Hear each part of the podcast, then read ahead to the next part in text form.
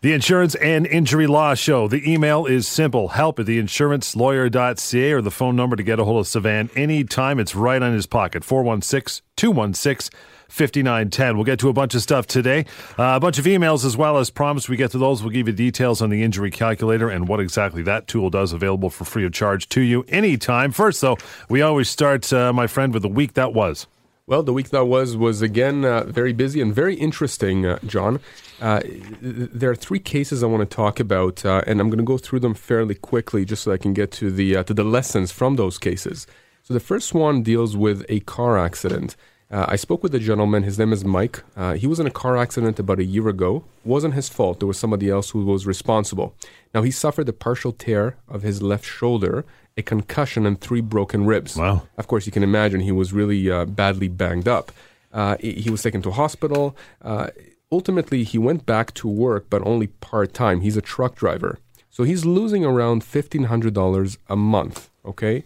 Remember, this is, was about a year ago, and he's still losing that income. Now, he met with someone from a law office shortly after the accident who convinced him to have them represent him with respect to the accident. Now, here's the thing: uh, he never signed the retainer agreement, uh, the contract that says that you know you law office are representing me for this accident, uh, and he's been dealing with his own insurance company for his accident benefits directly, meaning that he has been on the phone and by email communicating with the adjuster from his insurance company. And he's been having a really tough time with them. They've put up some roadblocks, they've cut him off some benefits, and, and he's have you know just generally has had a very tough time and he's tried to call his his lawyer or the law office that's representing him quite a few times. He's leaving messages. Uh, it takes a long time to have someone get back to him. And so he called me because uh, someone in his family was listening to the show nice. and they told him give him a call. And, and, so he that's exactly what he did. He ended up calling me and he's ex- of course frustrated uh, with the process. He doesn't know uh, you know what's going on with this case, has no clue. And and you know I, I, I about 45 minutes on the phone with him going through absolutely everything. And and you know here are the lessons here to be learned. Uh, number one, there's so many red flags you know, in, in, in, this case, in the way that it's been handled. Number one, if you had an accident, if you've been injured because of someone's negligence, whether it's a car accident or a slip and fall because someone didn't clear the ice, uh, you're entitled to compensation. Uh, but if you hire a lawyer or a paralegal, there has to be a retainer agreement. That doesn't mean that you pay them up front anything. It means, though, that you do uh, uh, sign a contract that says you are hereby representing me. That gives that lawyer or paralegal the ability to represent you. If you don't have that retainer agreement, that's a problem because it doesn't define the relationship between uh, the, the law firm and you. Now, this leads me to the next point, which is that he's been dealing with his own insurance company directly. Again, a very big no no, and I've seen this quite a few times. If you are injured, let's say in a car accident, and you're dealing with your own insurance company for income replacement benefits, uh, for medical rehabilitation benefits, attendant care, all these kinds of benefits that you could be getting from your insurance company, you should not have to be dealing with the adjuster for the insurance company. Your lawyer or paralegal, whoever is at the law firm who's dealing with that part of the claim, should be dealing with those people on your behalf. You don't need that pressure. You don't need that stress. You don't need to deal with them. Okay? So, again, a very big red flag here. Uh, number three, and this really, really made me angry because, John, you know, I've spoken about this many, many times. You should not have to leave countless voicemails and email a bazillion times uh, the lawyer or the paralegal or the assistant for them to get back at you. Okay, it's just it's not respectful, and, and frankly, it's bad form, it's bad practice, and, and it's just not appropriate. And it also tells me something else. It tells me that if the lawyer, paralegal, or the assistant at that firm are not getting back to you uh, after you leave them a voicemail or, or email them, if you have to chase them, who knows? Maybe that's the relationship that that lawyer has with the insurance company. Maybe that's why your case is dragging on, on and on and on. So again, the lessons out there are that uh, there are major red flags in these kind of circumstances. And if you're in that situation or you know someone who's in that situation, just do something about it. Give me a call. Let's have a chat, and I'll explain to you exactly what your options are. But you should not be in a situation where you are chasing after your own law firm. You've never signed anything with them, and you're dealing with your own insurance company directly. That's a recipe for disaster. It's frustrating. It's tiring for somebody who's in tip top condition fighting their insurance company day in, day out on the phone. Never mind if someone's got tears and concussions and broken well, bones. exactly. right? Exactly. I mean, you're supposed to be focusing on getting better, Right. right? Focusing on trying to rehabilitate yourself. Instead, you, you, you, you're down in the trenches trying to deal with everyone uh, when, when your lawyer in the law firm that's supposed to be representing you is not doing anything. It's help at theinsurancelawyer.ca and 416 216 5910. Got a couple minutes before we take a, a quick break in into the second one. So let me tell you about this case. This is a long term disability situation, and it's similar to the last case we just discussed, but slightly different. Uh, I got a call from a 42 year old lady who is off sick uh, for the last three years. She received long term disability for about two years, and then she got cut off. She's suffering from uh, fibromyalgia and depression and a whole slew of other factors. Now, she hired a law firm that promised to help. Uh, surprise, surprise, uh, the law firm uh, appealed the cutoff twice, and twice she was denied. So, what does that mean? It means that she was cut off benefits by the insurance company. And what did the law firm tell her to do? The law firm said, well, let's appeal the decision. To the same people cut her off. You got it, exactly. And so, of course, she was denied. And then the law firm says, no, let's appeal a second time. And a second time, she's denied. Now, by that, but by this point, you know, months and months and months have passed. And, and you know, she's showed me the medical reports from her doctor, from her psychologist. All of them are supporting her disability. All of them are saying she cannot go back to work. And, and, you know, the lawyers representing her told her that it might not be a good idea to start a claim against the insurance company if she was denied those two appeals. I'm telling you right now, John, clearly that lawyer has no clue what he or she is doing. That's absolute nonsense. They just lost a lot of time. This lady is in a predicament, not only health wise, but financial. A- And, you know, based on all the reports that I've seen and, and the denial letter and the policy, she has an extremely good case. And, you know, there's no question we're going to be able to resolve it within a few weeks to a few months at most. Starts with a phone call 416 216 5910 and for email help at theinsurancelawyer.ca. We'll get to some emails right after we finish off the week. That was another case that might sound familiar to you or someone you know.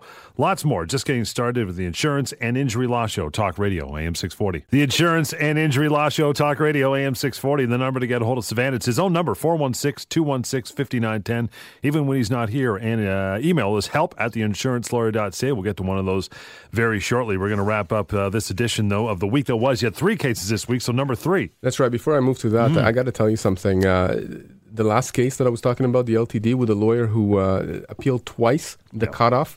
I, I actually had to uh, tell this this lady not to tell me who that lawyer was because I couldn't trust myself not to call that lawyer and just yell at him. what's wrong with you? Yeah. yeah, it was just bad. So third case, again, it's a long term disability case. Uh, and this is interesting because this is this is a case that I took on uh, I think mid last year, so 2015, and uh, it, it was a lady, a very a very nice lady who was cut off, and, and she has a whole slew of issues.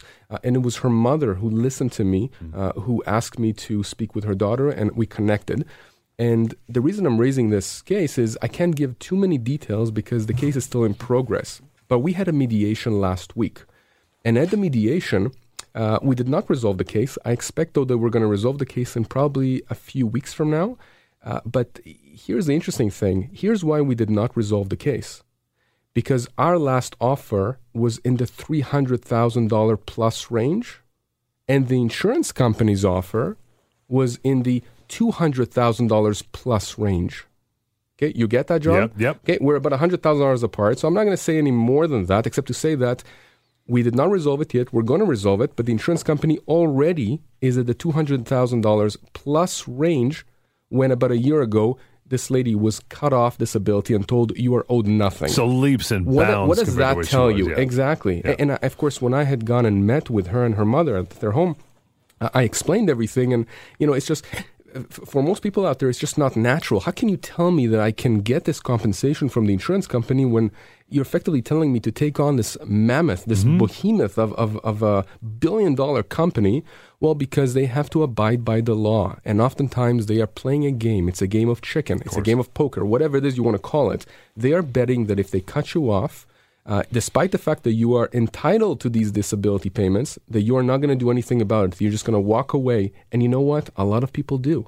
And a lot of people, when they realize they hear the show or they speak to me, they come to me and it's too late. You know, it's two years down the road or three years down the road when the limitation period expired and I can't do anything for them. So if you are there in that situation, you've been cut off long term disability, you've been denied long term disability, don't assume that you have no case. Don't assume that you're not entitled to this significant compensation because you may be. And the insurance companies hedge their bets that the majority of people won't fight. They'll walk away with their tail between their legs. Absolutely, save some money. But, really. but, but, you know, but but they're doing that on experience because they know yeah. that it does happen. It does work. And and again, when I used to work for insurance companies, right, I used to defend them. I used to see this on a day on a daily basis, and I would be dealing with individuals who would not know any better. Of course, at that point, I was protecting the insurance mm-hmm. company's mm-hmm. interests, uh, and I would be dealing also with lawyers who would not necessarily be um, fully aware of what their own clients' entitlements are you know, so you'd be able to get the the better of them, so to speak. But it's nice know, having worked both sides, it, right? It's extremely, it's very beneficial. I'm not using any insider knowledge; it's just common sense and and just you know knowing that insurance companies are economic entities. They're there to resolve disputes. They're not there to take it, you know, all the way to trial. That's why almost none of these cases ever go to court. Court costs they money. They do, yeah. But people have this conceived notion that, oh my God, if I do something like this, if I go to a lawyer, I'm going to end up uh, on trial. I'm going to be, it's going to be like a TV set, you know. It's not. You are not going to go to court. It's extremely rare. And, and frankly, between the time you start a claim and until the time there is court, there's about a billion times that you can resolve the case right. on your terms. So it's nothing people should be afraid of. Injurycalculator.ca. All right, so this is an online tool uh, which is completely free and anonymous. It's something that my team and I built months and months ago, and it's been utilized widely across the province now. And, what it is is it allows you to uh, to go onto that website and input a few uh, key pieces of information, such as where the accident happened, if it was a car accident, or if it was a slip and fall where you fell, not the address, but just a city, uh, the date of when it happened, uh, the kind of injury that you suffered, the extent of the injury. Literally, it'll take you 20 to 30 seconds to put that in. And what happens at the end is it the, the, the, the program provides a range of uh, financial compensation you could potentially be entitled to. Uh, and, and, and, of course, that's just for pain and suffering. It doesn't take into account, uh, you know, if you've suffered income or you're going to be suffering income or if you need help around the home or rehab. Uh, it's just a phenomenal tool and it's just been used by so many people. Can people get a hold of you once they've run through the, uh, you know, the, the metrics of the whole thing? Yes, they can absolutely. Uh, at the end, when you get that um, that range of, of compensation, uh, there is a button there that says, you know, I'd like a more comprehensive uh, assessment or consultation. And once you click that, you put in your information, such as your name, your phone number, email, whatever it is, and, and we simply contact you. But unless you do that, I, I, I never even know that you visited the cool. web page.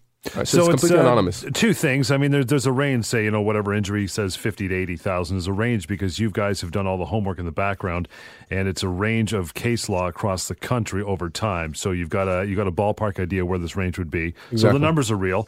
And uh, number two, like you said, this is only one small, or could be one small component of what you get. Yeah, exactly. It's it's just one small component. You, you can you can be entitled to fifty thousand dollars for your broken knee, right? But maybe you can't work now or have difficulty doing things around the home, and you're twenty five. You, you got it. And you need help right? I mean, you could potentially end up with a case where you know your pain and suffering compensation is X amount of dollars, let's say forty thousand, fifty thousand, sixty thousand dollars, but your income loss into the future is in the in the hundreds of thousands of dollars.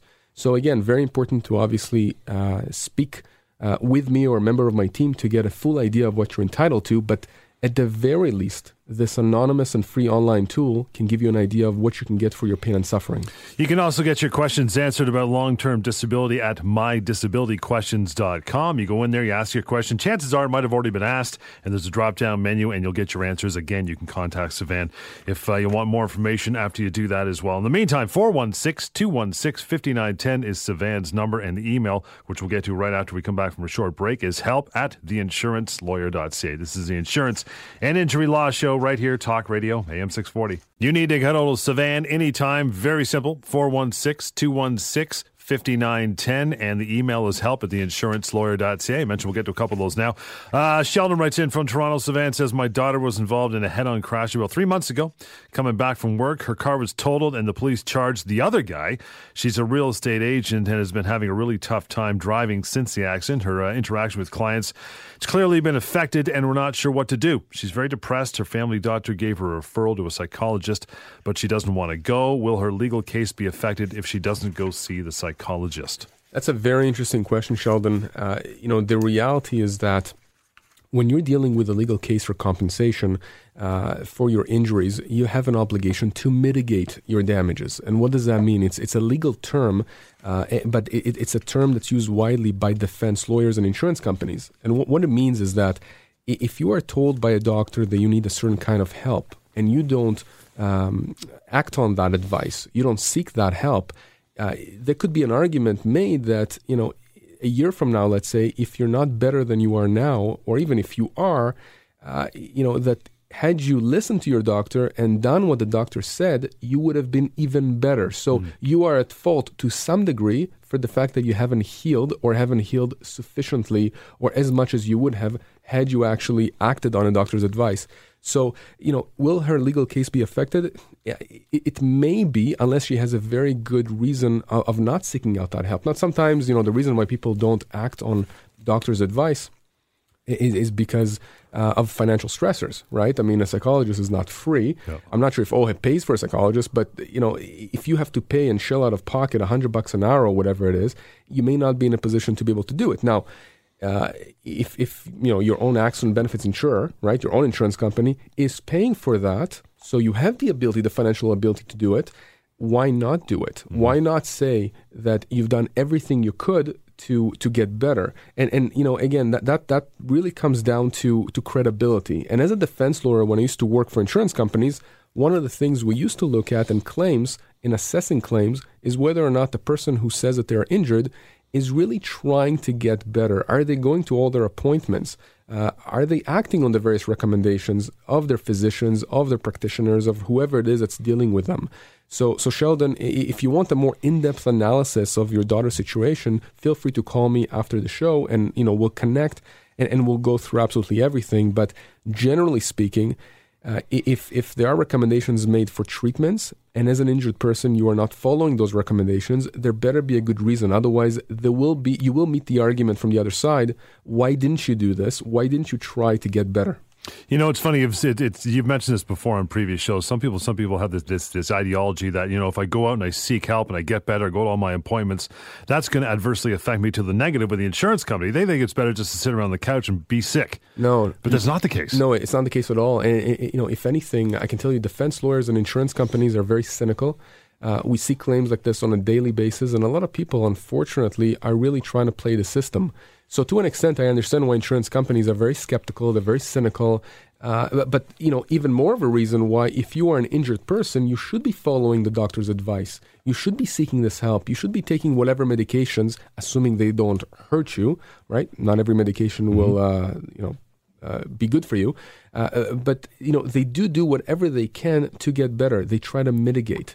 And, and, and you know, if you do that, there's a lot less um, in, in, in the arsenal of the defense lawyer sure. when it comes time to try and resolve your case.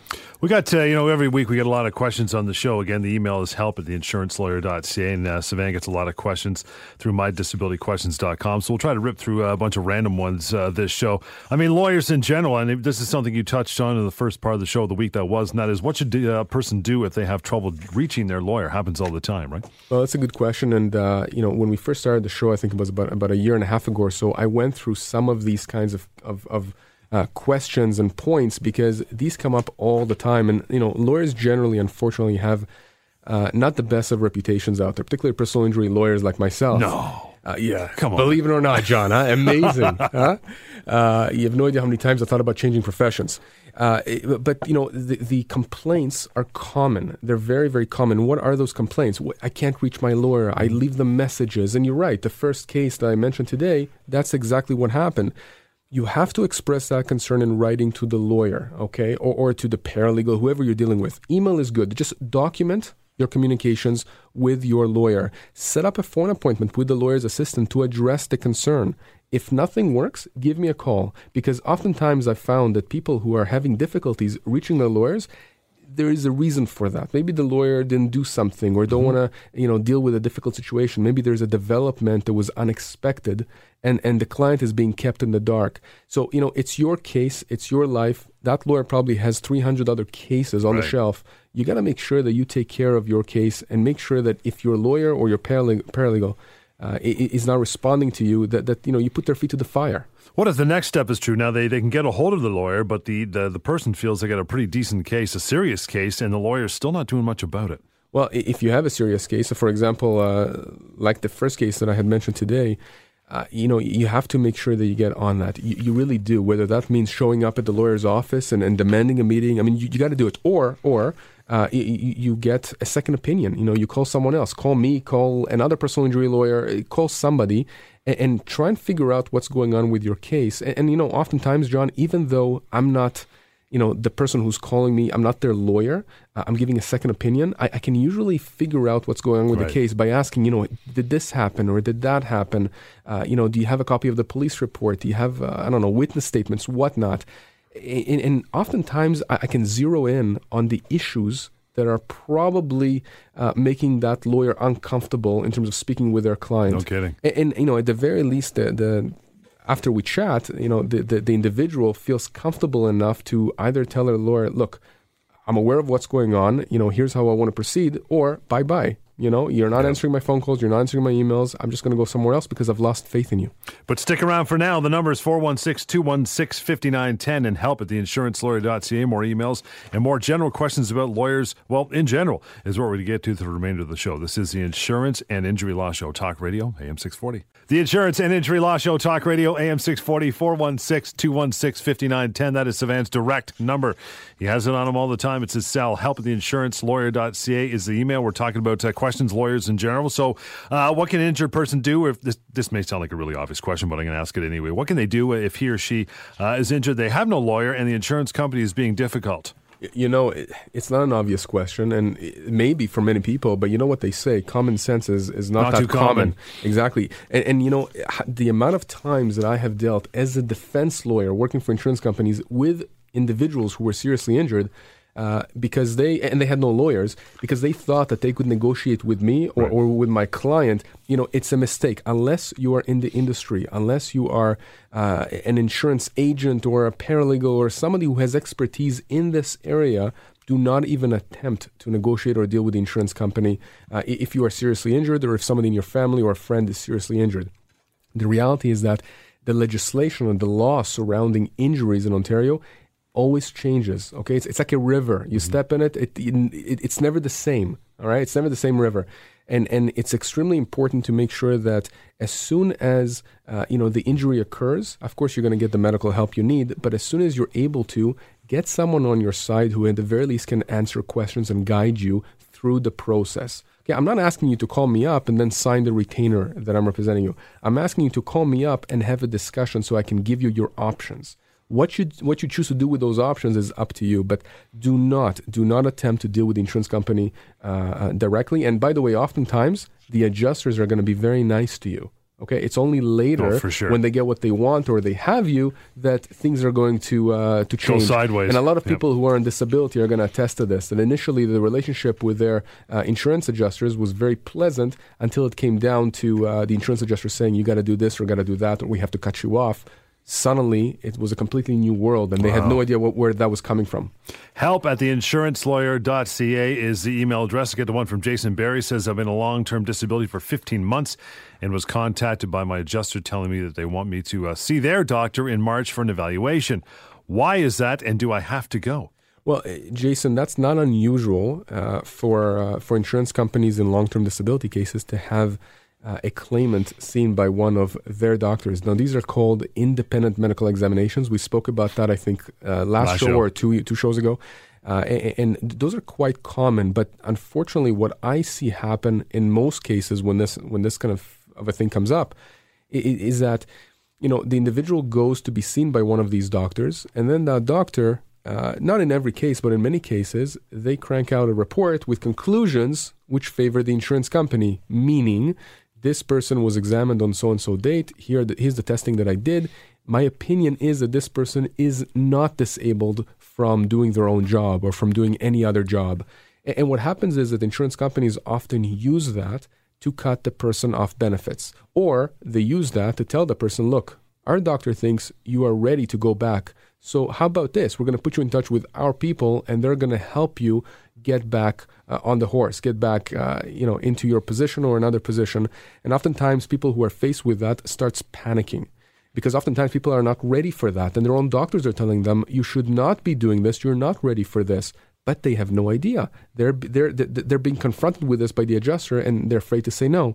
So, Jason, in your situation, do you have to go?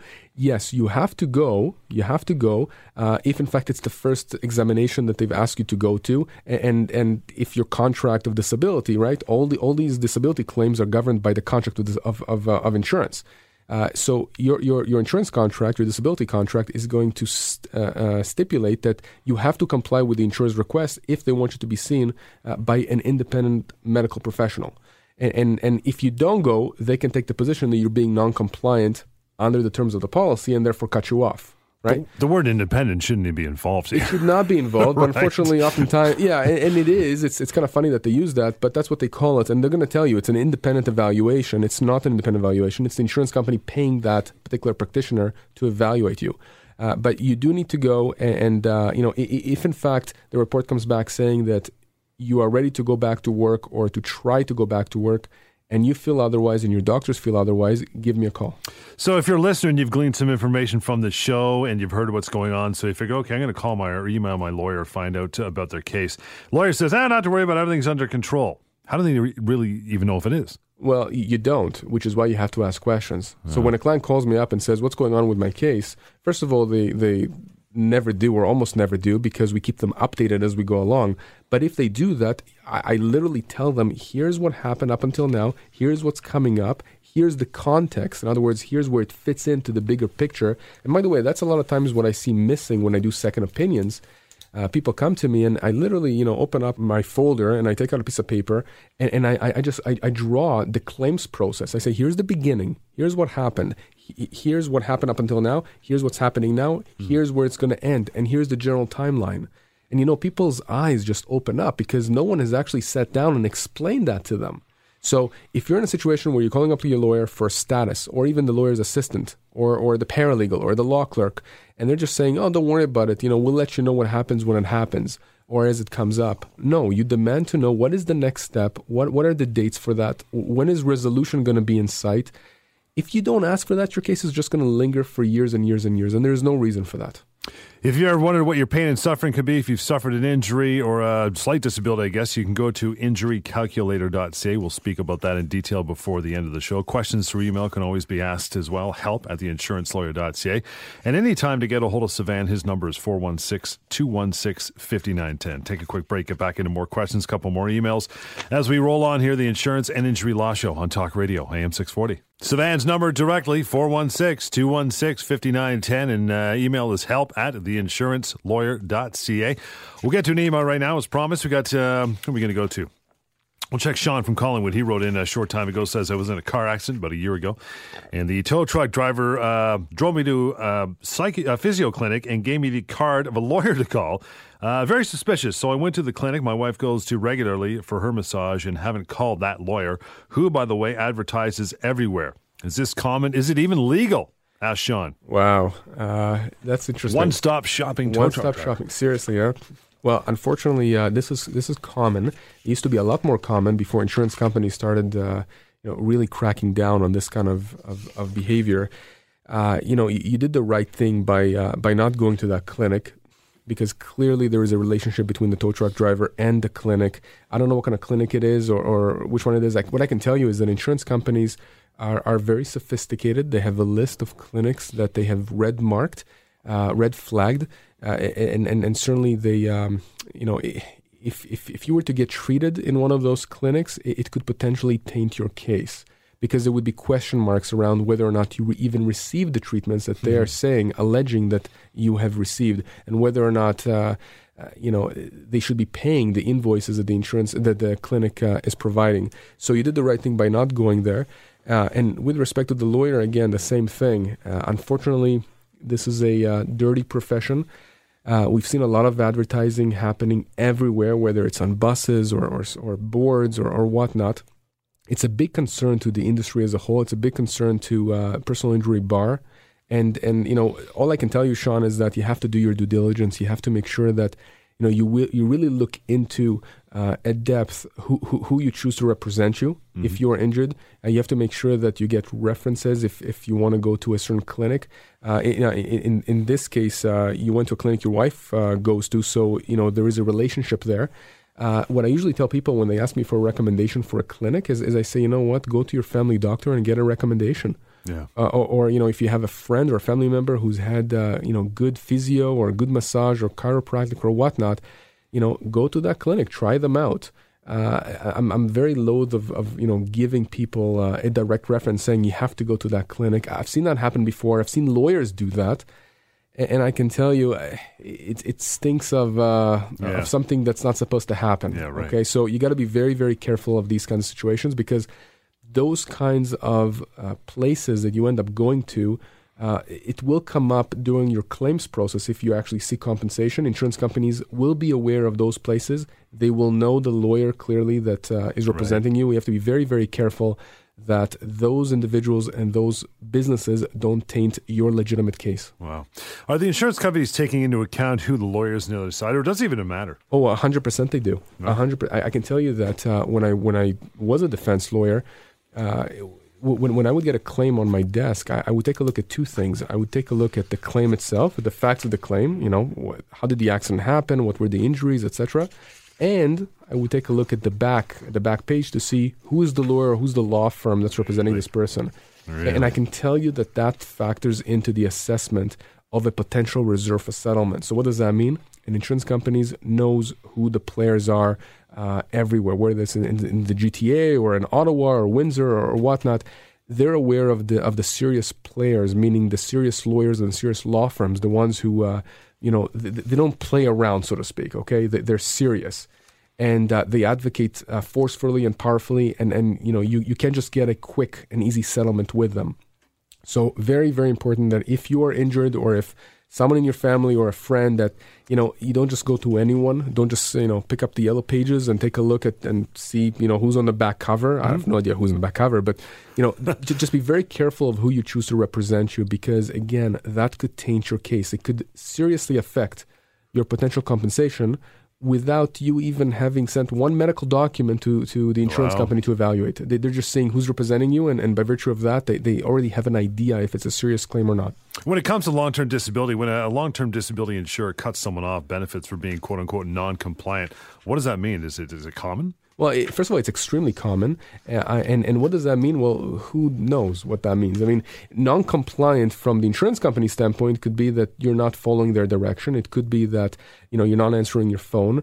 Here's the thing: uh, the insurance company better have a very solid reason for cutting you off of disability, because if you are disabled and you're unable to go to work, and they are saying that you have been non-compliant, for example, with their instructions uh, to try and get back to work but you're unable to physically, mm-hmm. your doctors are saying you're unable to physically, well, then the insurance company's excuse of you being non compliant is meaningless. Doesn't wash. Right? It doesn't wash at all. On the other hand, if the insurance company is saying you have to go to this IME to see this doctor so and so, your insurance policy dictates that you have to comply with that, and you choose not to go, well, they could potentially argue right. you are being non-compliant with the policy. So don't assume though that if they cut you off because you're quote unquote non-compliant that you have no case. Right. Just give me a call within a few minutes. I'll be able to tell you if in fact they have a legitimate reason or not. 416-216-5910 is that number and the email is help at theinsurancelawyer.ca. We'll get to another email just after we get to a uh, short break here. The Insurance and Injury Law Show, Talk Radio, AM 640. The Insurance and Injury Law Show, the number 416-216-5910. That's Sivan's direct number and help at theinsurancelawyer.ca is the email used uh, by Chris, as a matter of fact, from Aurora. Chris, we'll get your email right now. Uh, Sivan, my son was in a car accident six months ago. He worked full time as a contractor and hasn't gone back yet on doctor's advice. He still hasn't received anything from his insurance company. How long does it take to get benefits?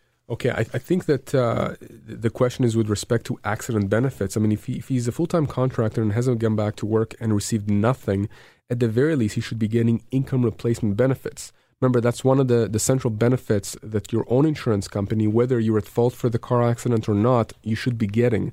And, and you know, you have to to complete, or the legislation says you have to complete the uh, accident benefits form within 30 days. Uh, of of the accident, and I'm not sure if this was done here. I'm not sure if if uh, you know if Chris, if your son is being represented by a paralegal or a lawyer. I have seen cases. I've taken over cases where uh, you know people have been months and months after the accident. They're represented by someone, uh, and they clearly should be getting income replacement benefits, and they haven't gotten a cent.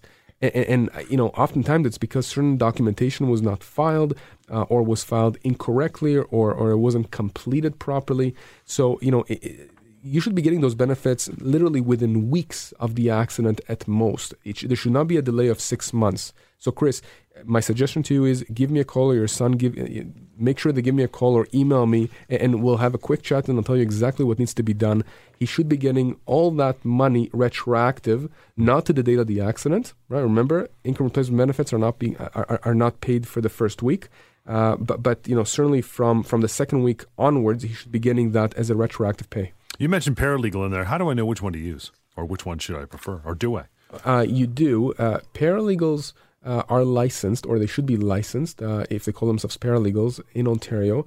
Uh, they're very different than lawyers. Uh, they are allowed to do certain things, okay. but they're not allowed to do everything that a lawyer does. So, for example, they can't represent people uh, with respect to claims in superior court. So, in other words, if you have a claim that's within small claims court, okay, okay, somebody owes you five thousand dollars, contractor or something, or whatever, they can represent deal. you exactly. Okay. But if you have a car accident, for example, the paralegal can represent you for your accident benefits with your own insurance company but they cannot advance a claim for you against the at-fault driver. That's a completely different ballgame. Only a lawyer is entitled or is able to represent you in that kind of a claim. So, you know, th- there are differences. Uh, in, in our team, we have both lawyers and paralegals. We work together, uh, but, but clearly there, there are lines that cannot be crossed. And I have seen situations where people have been represented by paralegals uh, when really the claim was much larger than what the paralegal uh, was able to handle or, or should have been able to handle. Shouldn't I just skip the paralegal and go right for the lawyer? Well, I, I didn't say or that. It's not John. necessary. It's not necessary, right? it, it's not. And you know, let me put something else out there. I've seen a lot of paralegals who are more than qualified to deal with claims. Uh, and oftentimes uh, do a better job than some of the lawyers that I hmm. know. Uh, but that said, again, you know, let's say for example you fell on the sidewalk uh, because of ice and you tore your shoulder and you have difficulty working or you have issues at home that's not a small claims court matter. Okay, if you have a paralegal that can only uh, make a claim for twenty five thousand dollars, the max not small claims close. court, that's not even close. I mean, an injury like that alone could easily be six figures, depending on you know the the, the full extent of your damages. So very very important to make sure that uh, you do go to the right person, uh, and if you have a claim that needs to be handled by a lawyer, that you don't go to a paralegal. Oftentimes, the paralegals will try and deal with it by themselves. Mm-hmm. They won't refer it out to a lawyer. So when you uh, represent someone against, uh, you know, their long-term disability insurer, does that disabled person still need to communicate with that insurance adjuster, or do they skip that and just let you guys do all that? They skip that altogether. They don't deal with That's the nice. adjuster. Absolutely, and, uh, you know what? That's actually the major thing for people on disability. Uh, when they find out that they don't have to say one more thing to this adjuster, they don't have to listen to that adjuster, they don't have to get an email or a letter from that adjuster huge sense of relief, just huge. No kidding. That right? case I told you about at the beginning of the show, the um, the, the, the case that I, I am about to settle that we didn't settle this week, yep. but we're going to sell soon, uh, where they're offering over two hundred thousand dollars at this point. You know, when I met with with that lady and her mother in their home. They, they, their eyes just, just, just glossed over when I was talking about the, the, the compensation and the money. The, the main thing that they got out of the conversation that we had was that I would be dealing with the adjuster it, it, would be that they don't have to deal with this adjuster anymore. That that it's just it's peace of mind. They can focus on her getting better, on getting the treatments she needs. Uh, not having to uh, every time the adjuster calls worry about not being able to to eat anything because she has no appetite for the next two days right. because of the stress. So you do not have to worry about that. Once we are on board, we take care of it. Period. Once we uh, wind down here, give it to us once again, injurycalculator.ca. All right, online tool, uh, anonymous. Go to it if you were injured um, through somebody else's negligence, whether it's a car accident or a slip and fall, uh, and, and you suffered an injury. If you go to that uh, website, you can input a few pieces of information and it's going to tell you how much pain and suffering damages you could be entitled to. Mm-hmm. It's free, it's anonymous, it takes about 30 seconds or less, and it's been used literally thousands of times since we launched it about a year ago very, very useful tool. And they can contact you right from there if they They decide can to proceed absolutely. further, right? They can absolutely. Yeah. That and mydisabilityquestions.com. Again, there's a drop down menu. You can ask your questions. Chances are at this point, about a year and a half in, it's probably been asked with answers by Sivan and his team. So they'll take care of that regard as well. In the meantime, if you need to get a hold of them until our next show, the number is very simple to remember 416 216 5910 and email all the time help at theinsurancelawyer.ca. This has been the Insurance and Injury Law Show on Talk Radio AM 640.